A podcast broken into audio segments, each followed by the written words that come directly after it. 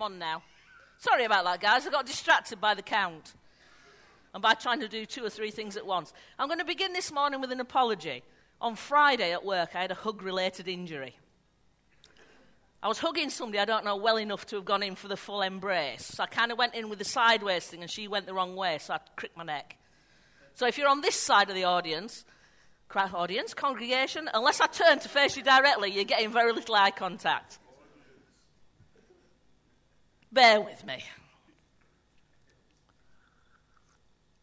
This morning, just to worry you all, we're going to cover an entire letter in the New Testament. So don't worry about your Sunday lunch, though. It's not Romans, it's not long and complicated. Like me, it's short and simple. And sweet, thank you, Neil. We're going to study the New Testament letter from Paul to Philemon. This letter's tucked away between Titus and Hebrews. And it's a really unusual letter because it's one of only three personal letters in the Bible. The letter was written around AD 60 during Paul's first imprisonment in Rome. So Paul's in prison and he writes to Philemon. And he wrote this roughly at the time that Paul was writing letters to the Ephesian and the Colossian churches. But Paul's writing to a friend. It's not a letter of instruction, setting out theology or teaching or proper conduct to a church or a leader. This letter is a personal appeal from the Apostle Paul to a personal friend on behalf of a runaway slave, a guy called Onesimus. I love this letter because even though it's a letter that was written almost 2,000 years ago, I think it's really relevant and it gives us encouragement today. I'm going to read the whole letter in, in the message version this morning. At Connect Group a couple of weeks ago, we had a bit of a discussion about the different versions that we were studying. In Connect Group at the moment, if you're not involved, I just recommend it. Uh, we're going through a study on Romans, and to look at Romans, we're looking at three different translations to look at verses. And when we read the message, we get a great overview. And then when we read the translations are more direct translations, including the amplified version, we get a different angle to look at the verse and explore it. So I'd actually encourage you in your own personal readings to consider reading different translations. See, the message is written to read well in modern language, so it tells a good story. Sometimes it's a bit too American for my taste. Sorry, John. But I do think it brings letters like Philemon to life. And I think it gives a really good sense of Paul's passionate, Billy, uh, passionate appeal for a friend.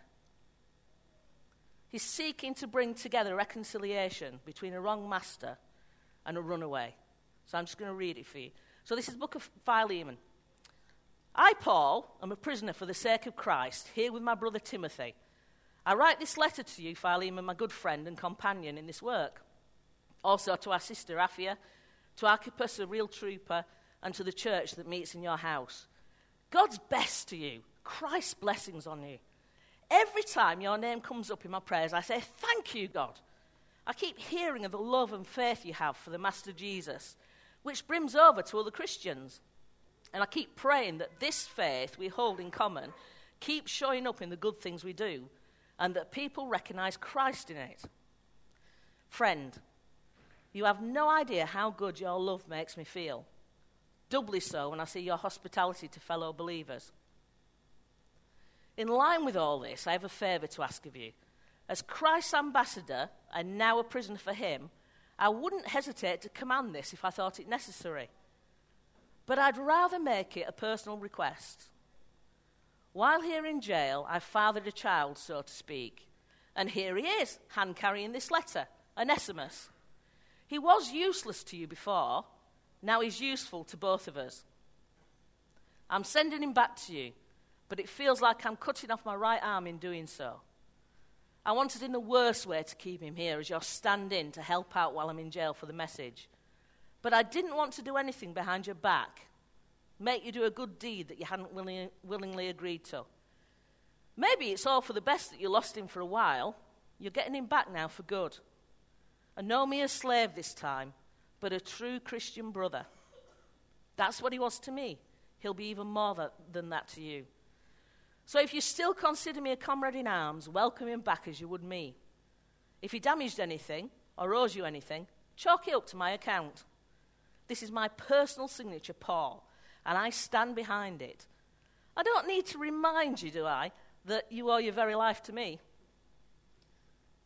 Do me this big favour, friend. You'll be doing it for Christ. But it will also do my heart good. I know you well enough to know you will.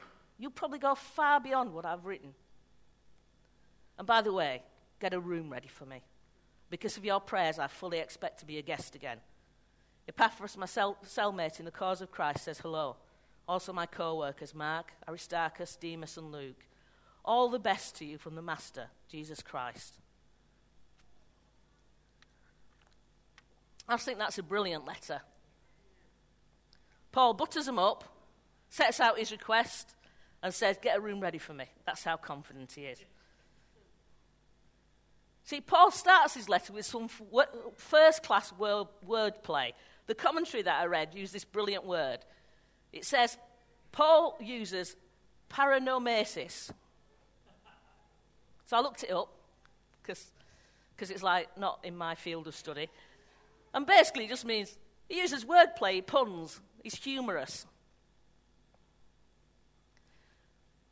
The greeting that Paul gives, if we go to a translation rather than a, um, than a paraphrase, a paraphrase gives a great sense of the whole thing. But when you go to a translation, you can dig into the words that are used by the writer. Using the NIV, the opening greeting is to Philemon, our dear friend and fellow worker. Also to Apphia, our sister, and Archippus, our fellow soldier. See, this is a letter from a man in authority, but speaking to a friend as a friend. He calls Philemon our dear friend, which plays on the Greek word phileo, to be a friend to. The Bible uses different words to talk about different aspects of love. Through most of this, this letter, the word for love is agape, which is an unconditional love from God. But here he talks about phileo, Philemon, phileo, my brother. He's reminding Philemon that the basis of their friendship, although it, it came through God's love, is now brotherly love. That they're brothers in Christ, that they're a team that Apphia is a dear sister to him. And Archippus, who's actually um, their son, is greeted as a fellow soldier, which plays on the Greek meaning of his name. So I'm, going to, general disclaimer, right? I'm rubbish at this stuff. It's not my field of study.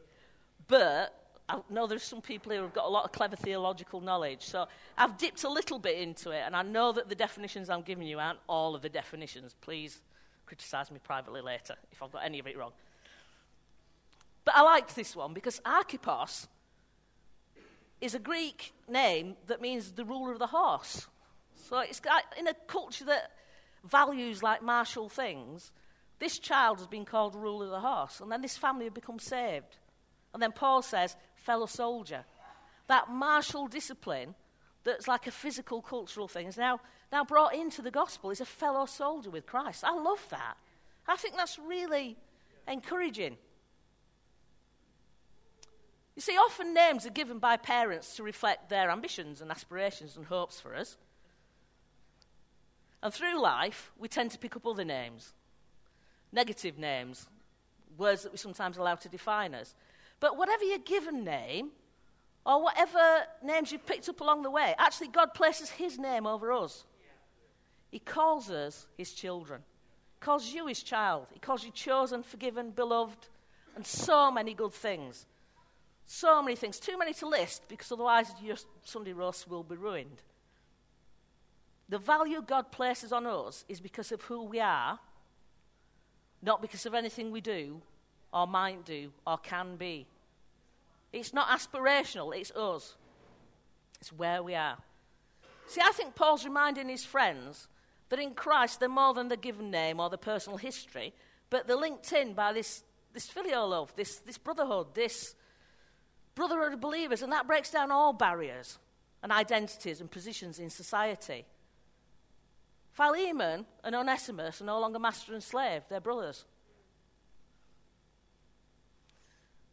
I think Paul opens with this, with a slight smile on his face as he writes it, because he's pre- preparing the ground for Onesimus. And remember the terms of this letter. Onesimus is now stood in a pool of nervous sweat in front of the master he abandoned, watching him read a letter from the Apostle Paul. I'm guessing that wasn't a very comfortable wait. I'm guessing he was watching Philemon's face closely to see the first crack of a smile.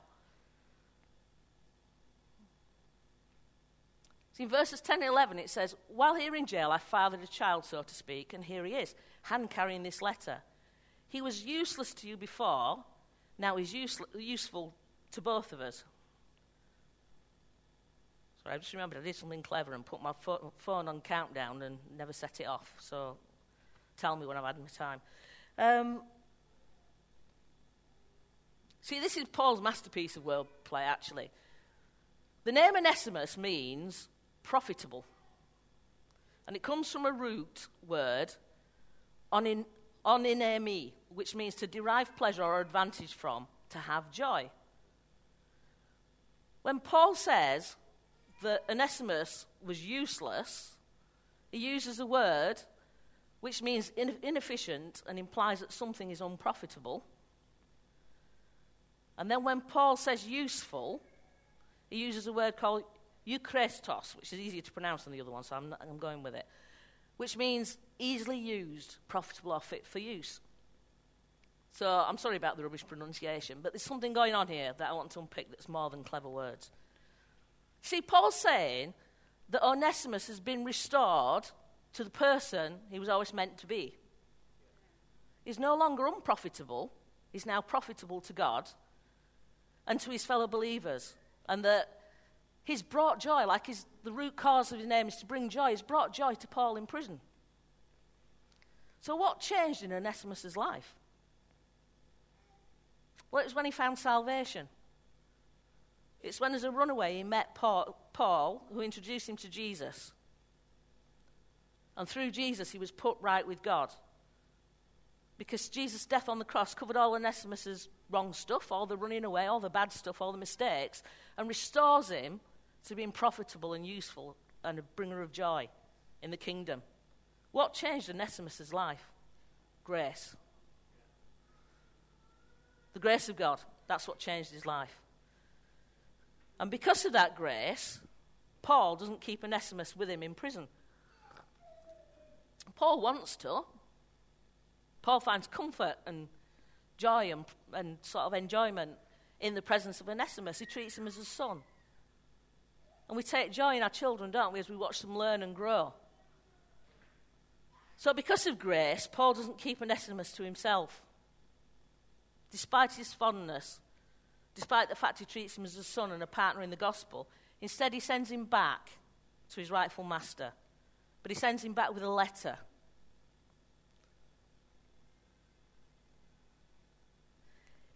If Paul hadn't sent Onesimus back with a letter, we wouldn't have that letter. So we wouldn't have this example of running away and being lost and being found and brought back in grace. We wouldn't have this fantastic little cameo example of one person's journey into faith. And if Paul hadn't sent him back, if he kept him to himself, or just sent a command to Philemon, he wouldn't be here to encourage us today. That made me smile. It also struck me reading this letter that the list of things that we do know about the Onesimus and Philemon situation is actually shorter than the list of things we don't know. We don't actually know very much about this. We know that a church meets in Philemon's house, but actually it's unclear whether he's, he's the leader of the church or whether he just facilitates the church. The gift that Paul commends him for is hospitality, for refreshing the saints, in another version which is a lovely phrase refresh the saints. Tea and coffee, guys, refresh the saints. Fantastic. See, Paul commends him for hospitality. I mean, he's going to be a successful man. He's got at least servants or slaves, doesn't he? And he's got a house big enough to host a church. But we don't actually know much about him. We don't actually know much about Onesimus, actually. In fact, according to some of the commentaries I read, we're not even that certain he's a slave. Because the word Paul uses is doulos. I'll have a go at that because that's easy. Which means a slave, literally or figuratively, involuntary or voluntarily. So it could be like a bondman or a servant. servant. One of the commentaries I read suggested that Onesimus might have been a freeborn person placed into a form of apprenticeship by his parents or of his own choice to learn a skill or trade. We don't know why Onesimus ran away. We don't know how long he ran away for. We don't know if he went straight to Rome or ended up there after a series of misadventures. We don't know whether there was a financial penalty for broken contract. It suggests that there's a debt to pay. But that debt, that penalty, however it comes about, is a penalty that Paul says, I'll pay that. I'll pay that. I'll pay that to see Onesimus restored to you. I'll pay that price. See, this is the perfect picture of what Jesus does for us. We're away from God the Father, and Jesus says, whatever debt, whatever penalty, whatever separates us, whatever separates you from Joe, I'm going to pay that debt. So, what, what Paul does for Onesimus is a picture of that. Jesus pays the debt for our sins so that we can be reconciled to God, so that we can be made right with Him. You see, what I love about all the details we don't know about this story is it means that we can put ourselves into the story. We can all identify with the players in the story, the people there, with the characters. We can be them. We can all we can all identify with Philemon, can't we? He's actually he's commended for his gift of hospitality and for his love. They're the things that Paul commends him for. They're gifts that we can all operate in. We can all choose to love each other. We can all choose to demonstrate hospitality one to another. So we can all be Philemon in this story. We can all be Onesimus too. We can all identify with a runaway. We can all enca- relate to his encounter with God through the death of Jesus. We, if, you if you're already a Christian this morning, the way that you're reconciled to God the Father is the same way that, that Onesimus is, is reconciled to Philemon. The debt's been paid. And that's a small picture that demonstrates the bigger picture. Onesimus' debt was already paid because of Jesus' death. And Paul knows that. Paul knows that all his, his, his sin, all his wrongdoing, all his penalties are paid. But in order to set him right with an earthly master, he's prepared to pay again for the debt that Onesimus owes Philemon. Yeah?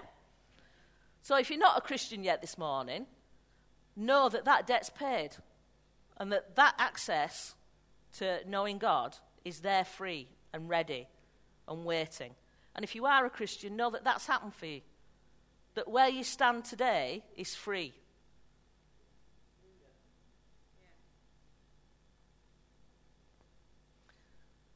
You see, we all hear and respond to the, we, we can all hear and respond to the good news.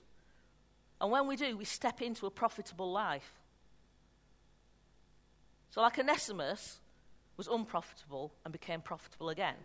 When we become Christians, when we allow God into our lives, our lives are profitable because of the gospel, not because of us. Martin Luther says, said, as Christ does for us with God, the Father, sorry, written in uh, older language than, than I can cope with. As Christ does for us with God the Father, so does Paul with Philemon for Onesimus. We are all God's Onesimi. That was written by Martin Luther.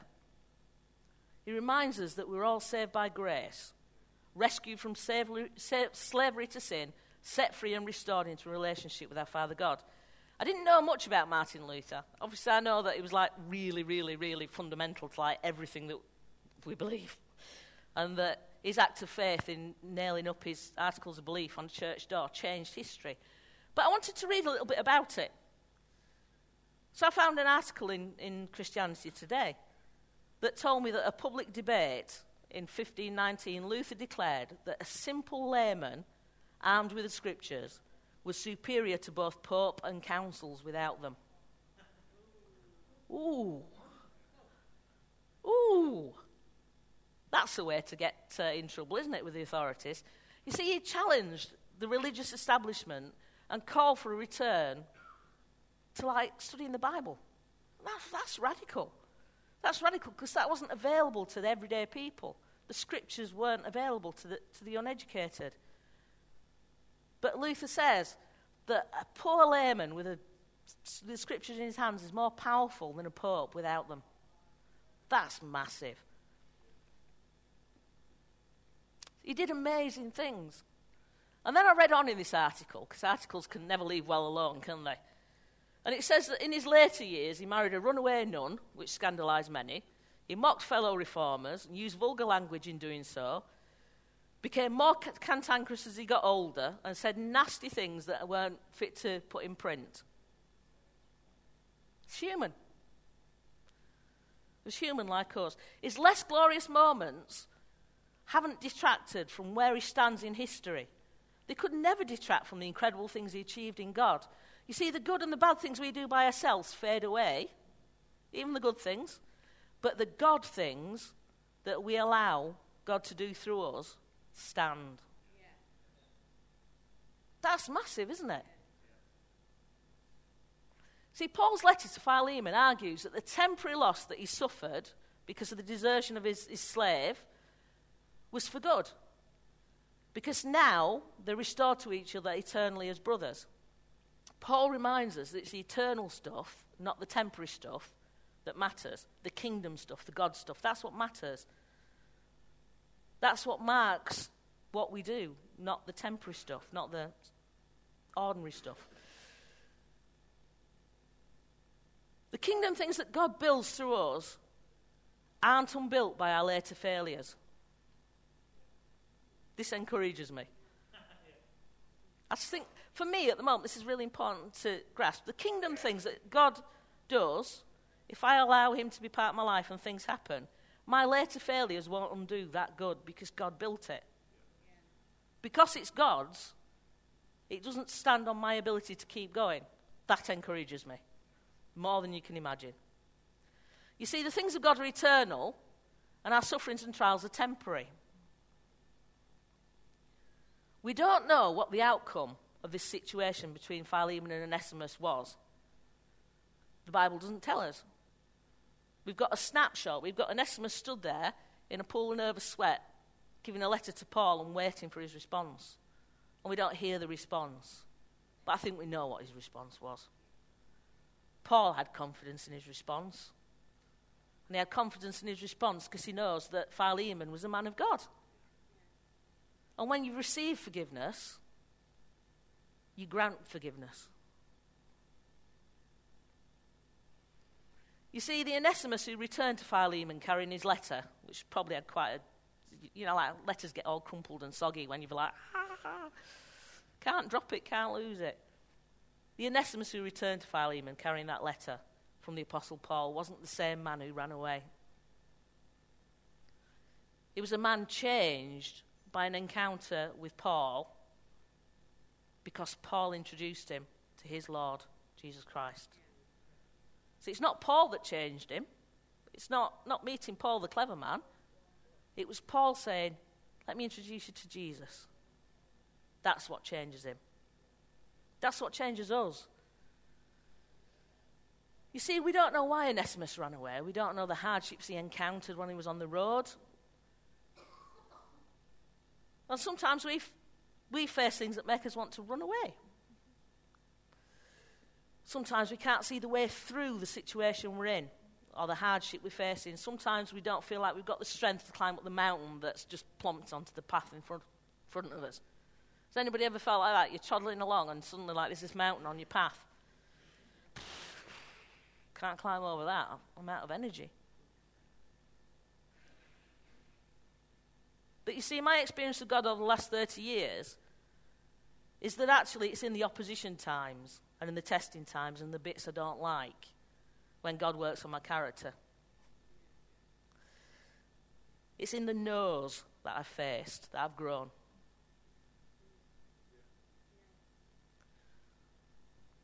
That's hard, isn't it? Because we don't like the no's.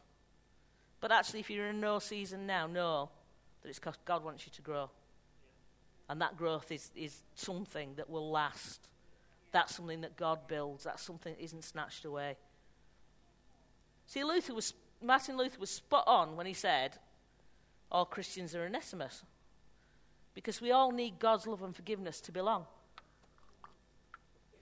Whether we are in a run away, run away phase of your life, I've done that. Run away, run away, it's too hard.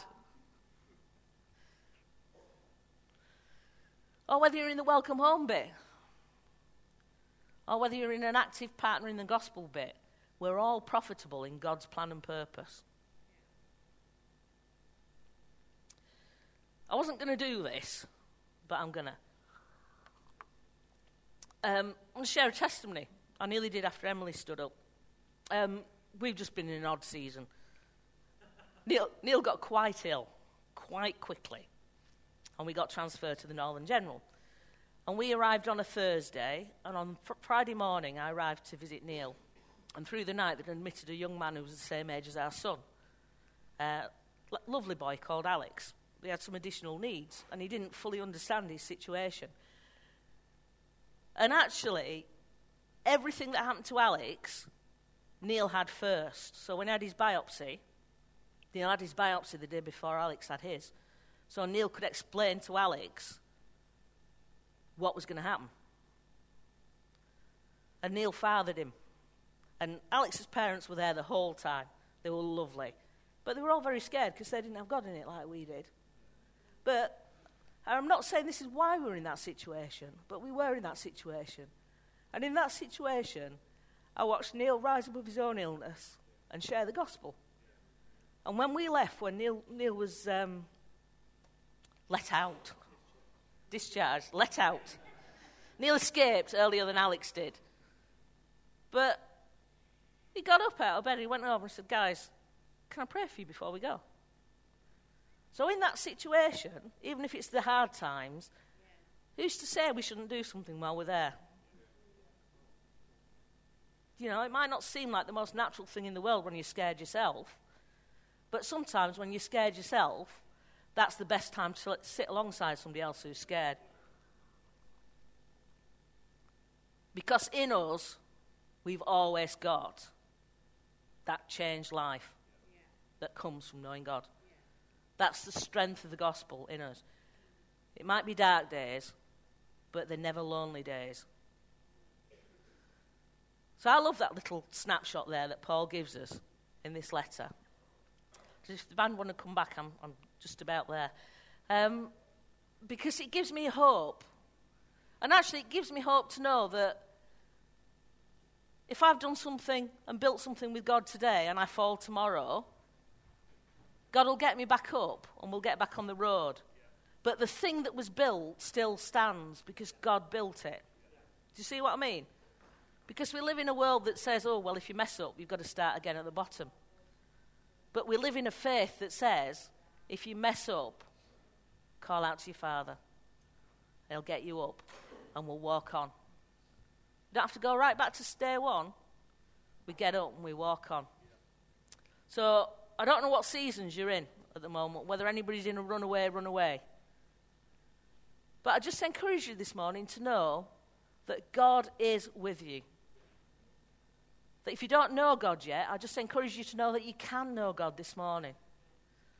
So I'm going to just pray and hand back over. If you don't know God this morning and you want to know Him, come and talk to one of us. If you're in a runaway, runaway moment, run to one of us, to somebody you trust in church, to somebody you've got a relationship with. Like Paul said to Philemon, he called him brother. If you're here, you've got brothers and sisters here who will help you. So, Lord, we want to thank you for your word. We want to thank you that your word stands and your word empowers us and your word in our hands is just so powerful. So, Father, we thank you for all that you are and all that you allow us to do with us. Lord, we just pray that we be more, more like Onesimus running home this week. Amen.